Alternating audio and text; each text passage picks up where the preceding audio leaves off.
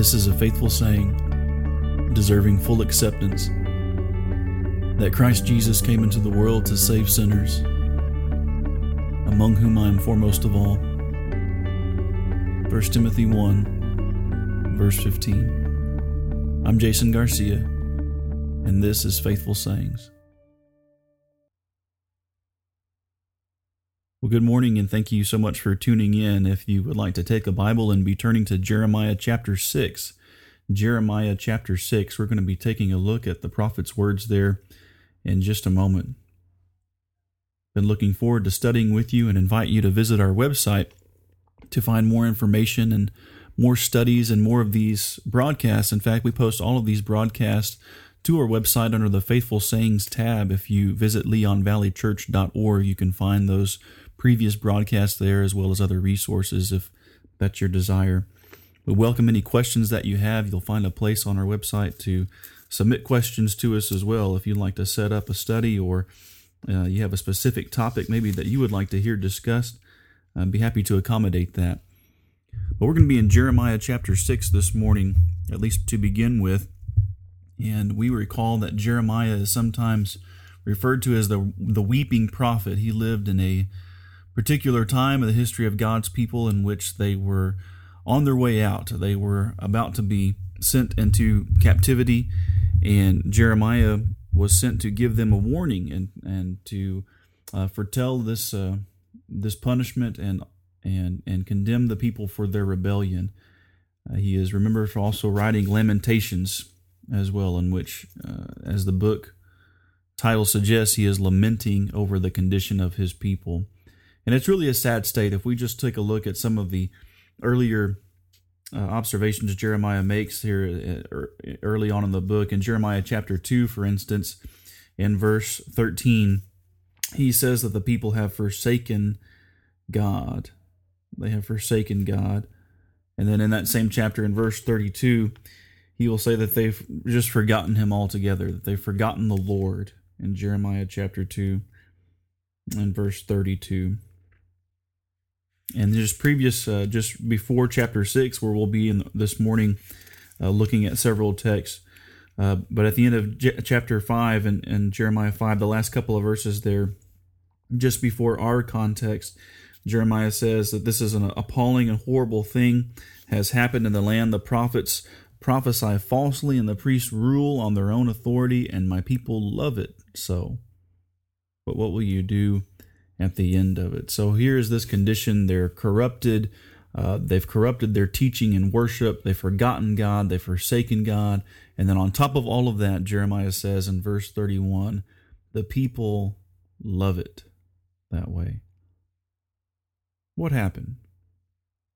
How did God's chosen people slide so far and, and, and divorce themselves from their God and just forget that He is the ultimate reality and forsake His truth and for and forget about Him and rebel against Him even. I think Jeremiah provides us with the answer in Jeremiah chapter 6, and we're going to be looking at verses 10 through 16 specifically. So, Jeremiah is describing, I think, here the departure of Israel in several steps as he's making these observations about their condition how did they get to this point? And I think that there's a lot of overlap in what Jeremiah says uh, with what we see going on around us today and, and the society in which we live. I think some of the conditions that Jeremiah names here, we're, if we're honest with ourselves, we know are prevalent all around us now as we look at the headlines that come out every day and the various evils and misdeeds of politicians and celebrities and um, all these kinds of things. So, what are, what were the attitudes that led to the downfall? What were they doing specifically? What were the symptoms of this departure, this departure from God, this forsaking God and His Word? Uh, begin reading, reading with me in Jeremiah chapter 6, and let's look at verse 10 beginning. We'll just go from verses 10 through 16. The prophet says, To whom shall I speak and give warning that they may hear? Behold, their ears are closed, and they cannot listen. Behold, the word of the Lord has become a reproach to them, and they have no delight in it. But I am full of the wrath of the Lord. I am weary with holding it in. Pour it out on the children in the street and on the gathering of young men together. For both husband and wife shall be taken, The aged and the very old, their houses shall be turned over to others, their fields and their wives together. For I will stretch out my hand against the inhabitants of the land, declares the Lord. For from the least of them even to the greatest of them, everyone is greedy for gain. And from the prophet even to the priest, everyone deals falsely. They have healed the brokenness of my people superficially, saying, Peace, peace, but there is no peace. And were they ashamed because of the abomination they have done? They were not ashamed at all. They did not even know how to blush. Therefore they shall fall among those who fall at the time I punish them. They shall be cast down, says the Lord. Thus says the Lord Stand by the ways and see and ask for the ancient paths, where the good way is, and walk in it, and you will find rest for your souls. But they said, We will not walk in it. So, the first thing that I want us to notice about this passage of Scripture is Jeremiah again is describing the condition of God's people, what their attitude is toward Him, toward one another, how they're dealing with one another. And the first thing that he names in verse 10 there is that they uh, uh, uh, cannot hear the word of God. They refuse to listen to the word of God. They didn't. They couldn't stand to hear truth any longer. You know, Jesus said in Matthew chapter 13 and verse 15 of his generation and the people that he tried to teach there who were uh, hardened against him and opposed him, he said, This people's heart is waxed gross, and their ears are dull of hearing, and their eyes have closed. And so when people refuse to hear God, he cannot guide their lives because it is through his word that he guides us, whether it was in Jeremiah's time and God speaking through Jeremiah, and we have these words written down now for us that we can see, or if it's through the New Testament and the Holy Spirit that inspired those men and writers of the of the New Testament. That is how God guides our lives. That is how he reveals his will to us. And when people refuse to listen to his message and to his truth, this is where they they end up. You look at the end of verse 10 uh, the last part of it, the last the last thing Jeremiah says is that they have no delight in it. They don't have any love for the truth. They don't have any love for the truth. You know, and this is nothing new. We, and there's nothing new under the sun, the Bible tells us. And all throughout history, man has often refused to heed the message of God. And people people will even willfully forget, Peter says in 2 Peter 3 and verse 5. Isn't that amazing? And that's what happened here with Jeremiah's people. It wasn't that they had just, uh, you know, accidentally forgot, it just slipped their minds what they were supposed to be doing. These were people who willfully forgot God because they wanted to do what they wanted to do. They wanted to wallow in, in their moral depravity and, and slide further and further away. Isaiah says in Isaiah 30 and verse 9 that this is a rebellious people lying children, children that will not hear the law of the Lord. So there the prophet again, inspired by the Holy Spirit, saw the same issue, saw the same underlying problem. This people just doesn't want to listen to God. And sadly today there are still many who seem to think that they know, know more than God, that they can direct their own steps. But this same prophet Jeremiah will say in Jeremiah 10:23, the way of man is not in himself. It is not in man that walks to direct his own steps.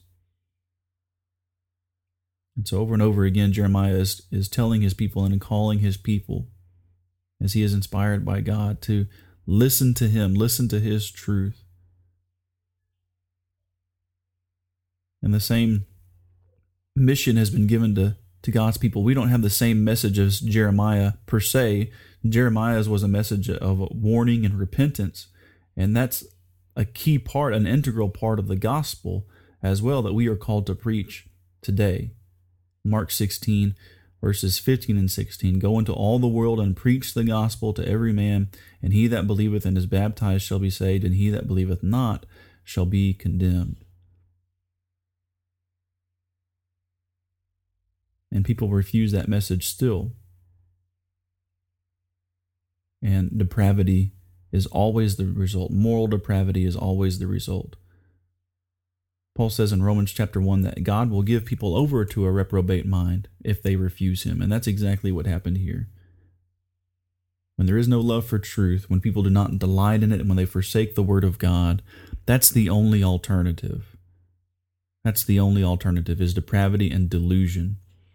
Another problem that we see if you look in verse 13, Jeremiah chapter 6, is that they were these people were obsessed apparently with material things. So we have all these different um, punishments and uh, named punishments that are coming. And then in verse 13, it says that everyone is greedy for gain, even from the prophet to the priest. Everyone deals falsely. So we know that covetousness and this greedy desire for material gain is sinful in and of itself, but it also often leads to immoral means of ob- obtaining it. Whatever it is that we're coveting, whatever it is that we're desiring, that we are greedy for. You know, when people become obsessed with desire for things and they serve things in their minds, they come up with all kinds of justifications and rationalizations uh, to take any action necessary to fulfill that desire to obtain whatever it is that they're that they're wanting. And again, this problem existed here in Jeremiah's time. And he's observing that even, he says, even from the prophet to the priest, so even the people who should have been the spiritual leaders, the spiritual examples to God's people, he's saying, even they deal falsely. Even they are, are, are greedy for gain. We know the Bible tells us in a number of places. First Timothy six is one of one of the places where the Bible says that the love of money is the root of all kinds of evil. And Paul's point there that that's just that is that's foolishness because he'll say in that same context that we brought nothing into this world and it is certain that we can carry nothing out. And in Jeremiah's day, people had forgotten that truth as they had forgotten all of God's truth, and they were greedily seeking for material wealth. Jesus is calling us to do something better, to look further into the future. Matthew chapter 6. Lay not up for yourselves treasures upon the earth, where moth and rust corrupt, and where thieves break in and steal. But lay up for yourselves treasures in heaven. Where your treasure is, there your heart will be also. Those who are fixated on this world and material wealth will simply not look to God for guidance because their eye is, is wholly focused and scope locked on this world and this life and what they can get here and now. But the Christian is to be characterized in this way, Paul says in 2 Corinthians 4, that we look not at the things that are seen, but at the things that are not seen. For things that are seen are temporal, but the things that are not seen are eternal.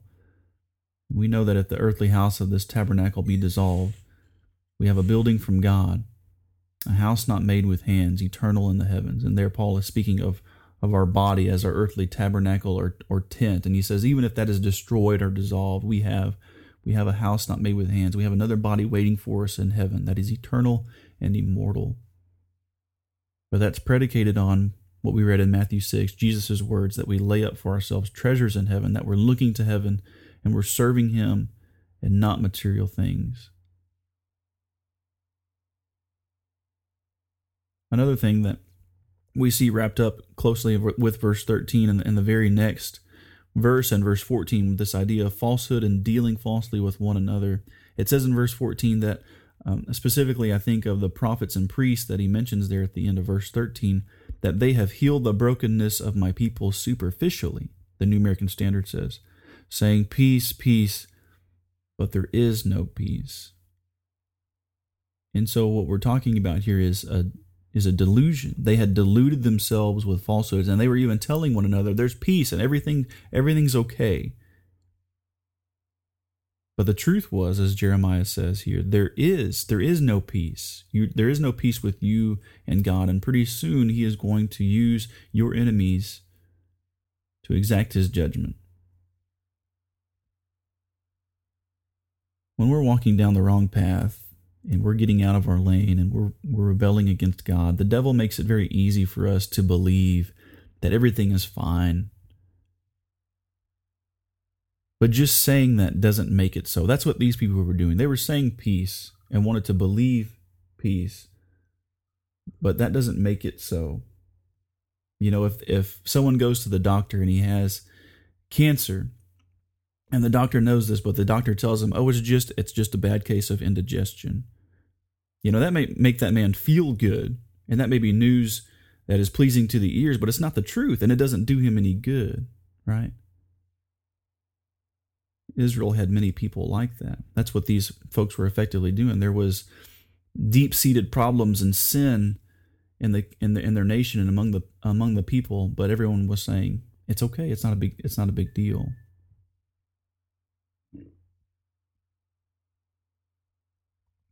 Trusting and following false teaching and delusions have never saved anyone.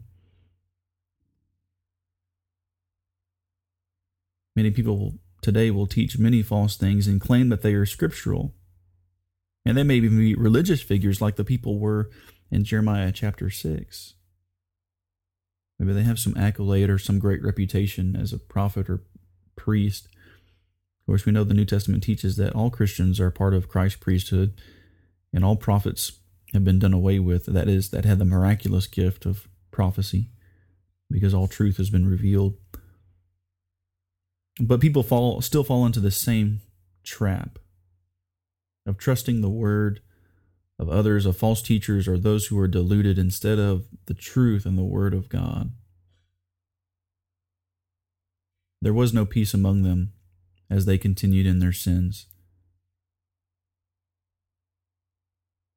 And people are still falling for the same trap, deluding themselves in the same way. And also, Jeremiah reveals something else in verse 15 that they were, uh, he asked the question, were they ashamed because of all this? All this sin that he's observing, that he's talking about, and the superficial treatment of it. He says, were they ashamed because of the abomination they had done? And he says they weren't even ashamed at all. And then he uses this figure of speech that we are probably familiar with in verse 15 that they didn't even know how to blush. Israel had rejected God. They refused to hear him. They were stealing from one another. They were cheating one another for first personal gain, being greedy. Even the prophets and the priests, they were lying to one another. And they weren't ashamed. It didn't it didn't bother them. Nobody batted an eye. Somebody once said that the morality of a society can be determined by what causes them to blush, what, what it is that shames them. When Paul was writing to the church at Corinth and condemning them for their sin, he said, I, I speak this to your shame in 1 Corinthians 6 and verse 5. And we think about why Adam tried to hide from God in Genesis chapter 3. Why did, why did he do that? Because he knew he had done wrong. And he was afraid and he was ashamed and he was scared. And so he, he hid, or at least tried to hide. And so shame and humiliation is really the, the appropriate response and the natural response to our sin. But these people had forgotten even that. They didn't have that ability anymore. They were so calloused and so hardened and they had regressed to this point that they couldn't even blush. And we look around in our society today and how permissive that it's it's becoming and that it, that it is, and we think about how children are just murdered wholesale while they're still in their mother's womb, and then they're sent to chop shops to be dismembered, and their and their bodies are sold to the highest bidder, and nobody bats an eye. Nobody seems to care. Nobody is ashamed of that. And just wants to bury their head in the sand because they're just over, overwhelmed with how shameful that is. And even when they're exposed, even when their immoral deeds are exposed, and movie stars and politicians and their exploits make headlines, and they're revealed to be just phonies and villainous and deceitful it doesn't affect their popularity. Their disciples double down and say, Amen, and keep marching forward with them. No one is ashamed of their sin. They've forgotten how to blush. We see the same thing happening all around us. And Paul wrote to the church in Ephesus in Ephesians chapter 5 and verse 12, and speaking of the sin of, of other people, he says it's it is even a shame, it's a shame to even speak of those things which are done of them in secret. But many people seem to take a pride in how immoral they can be and, and celebrate their immorality and flaunt their sin on TV talk shows and interviews and magazines. And the rest of the world goes right along with them, celebrating them, praising them, calling them courageous, and things like this. When they are enemies, they are enemies of the truth and they are enemies of the cross of Christ. And Paul says in Philippians 3 and verse 19, their end is destruction, their stomach is their God, and their glory is in their shame. And if we aren't careful, those attitudes, that kind of permissiveness and that unwillingness to be ashamed of, of sin, that can seep over into the church. It can seep into our hearts, and we can be swept up along with the rest of them vulgar speech, divorce that is rampant, social drinking, immodest and decent dress. These things are, in a lot of ways, just the standard now. They're just normal. And that can take a toll on Christians, and they can be affected if we aren't immersing ourselves in the Word of God. And then finally, we come to the cure. As I alluded to just a moment ago, Jeremiah will say the same thing in chapter 6, in verse 16. Thus says the Lord Stand by the ways and see and ask for the ancient paths, where the good way is, and walk in it, and you will find rest for your souls. So there it is. There's the answer. The way back is revealed. The way to, to have fellowship with God is, is revealed. And he says, Ask for the ancient paths. What was he talking about? What did he mean by that? By going back to the old ways. Jesus said in Revelation 2, verses 4 and 5, when he's addressing the church in Ephesus there, he says, You have left your first love. And so then, and on the heels of that, he says, after, after leaving your first love, here's what you do repent, repent and do the works you did at first, or else I'm coming and I will exercise judgment. That's my paraphrase, but I think that essentially Jesus is saying the same thing that Jeremiah is here in chapter 6. Repent. Repent and go back to doing what you were doing at the beginning when you first entered into this, this covenant and you were at least trying to get it right. You were trying to have fellowship with God and obey his commands. And Jesus has the same message for churches like Ephesus who are regressing and, and going off the deep end. Go back, he says. Go back to your first love. And obey me as you were in the beginning. You see, in the midst of all the quote unquote modern things that surround us, philosophies that are trending as the latest and greatest thing, and people telling us that the Bible is, is outdated or old fashioned, we need to, to constantly be reminded that old fashioned and, and, and ancient is not a bad thing. And we need to go back to these old paths, these ancient paths, where Jeremiah says is the good way, where God says the good way is. He revealed who he, who he, who he is long ago. He, re, he revealed what he values and what he expects us to be. He showed us how we can be moral people, and then He showed us perfectly how to do that in His Son. And we need to go back and look at this this book that is that he has preserved for so long and see what he is calling us to be. We need the word of God. We need the faith that it alone engenders. And we need to contend earnestly for that faith. As Jude says, that was for once once and for all delivered to the saints. If we don't contend for it, who, who will? Who is going to speak up? Who is going to boldly take a stand a compassionate stand in the face of all the evil that we see daily brought before us. Uh, with all the, the division, I mean, not just immoral sin and, and error, but there's division and doctrinal error as well. There's 300, there's thousands, really, thousands of denominations vying for, for members, all claiming to be the church that Jesus established, and yet they teach and practice different things.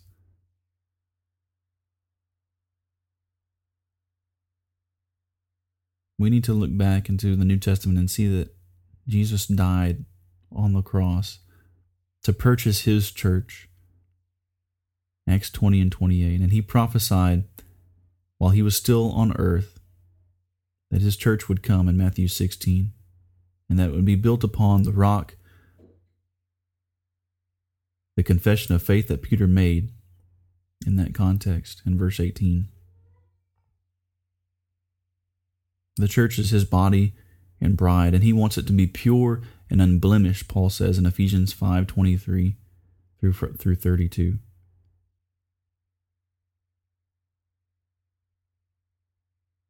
With so many preaching tolerance and acceptance of sin like homosexual marriage and and capricious divorce and unscriptural marriages and, and any number of things. I'm just naming a few that come come to mind.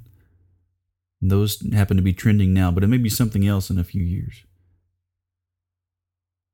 The truth never changes. The, the old guide, God's word, still reveals the way to salvation. It hasn't changed. It doesn't need to be modernized. It doesn't need to be updated or revised or amended.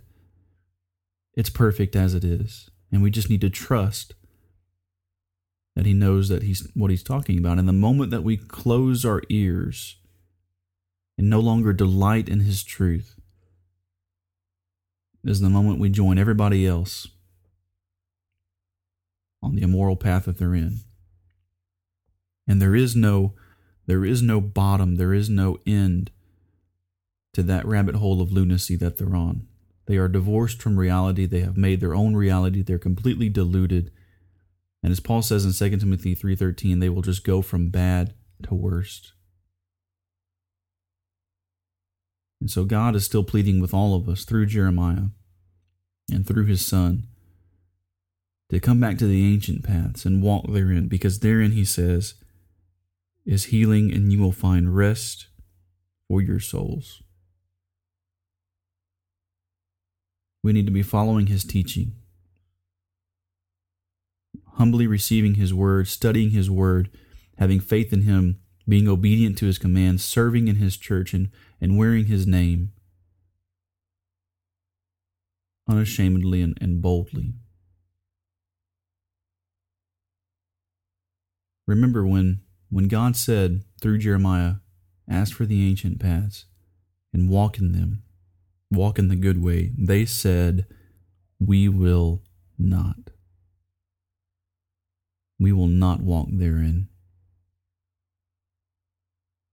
So, what is your answer this morning with regard to that, that question? Will you walk in the old way, in the ancient way, and follow the good way of God revealed in His Word? Thank you so much for tuning in with me this morning. Look forward to studying with you again next week. Please visit our website at leonvalleychurch.org. We'd love to see you at services on Sunday or Wednesday evening at 7:30 p.m. You can find more information on our website please ask any questions that may have come to your mind. look forward to studying with you again next week. And once again, I'm Jason Garcia, and this has been Faithful Sayings.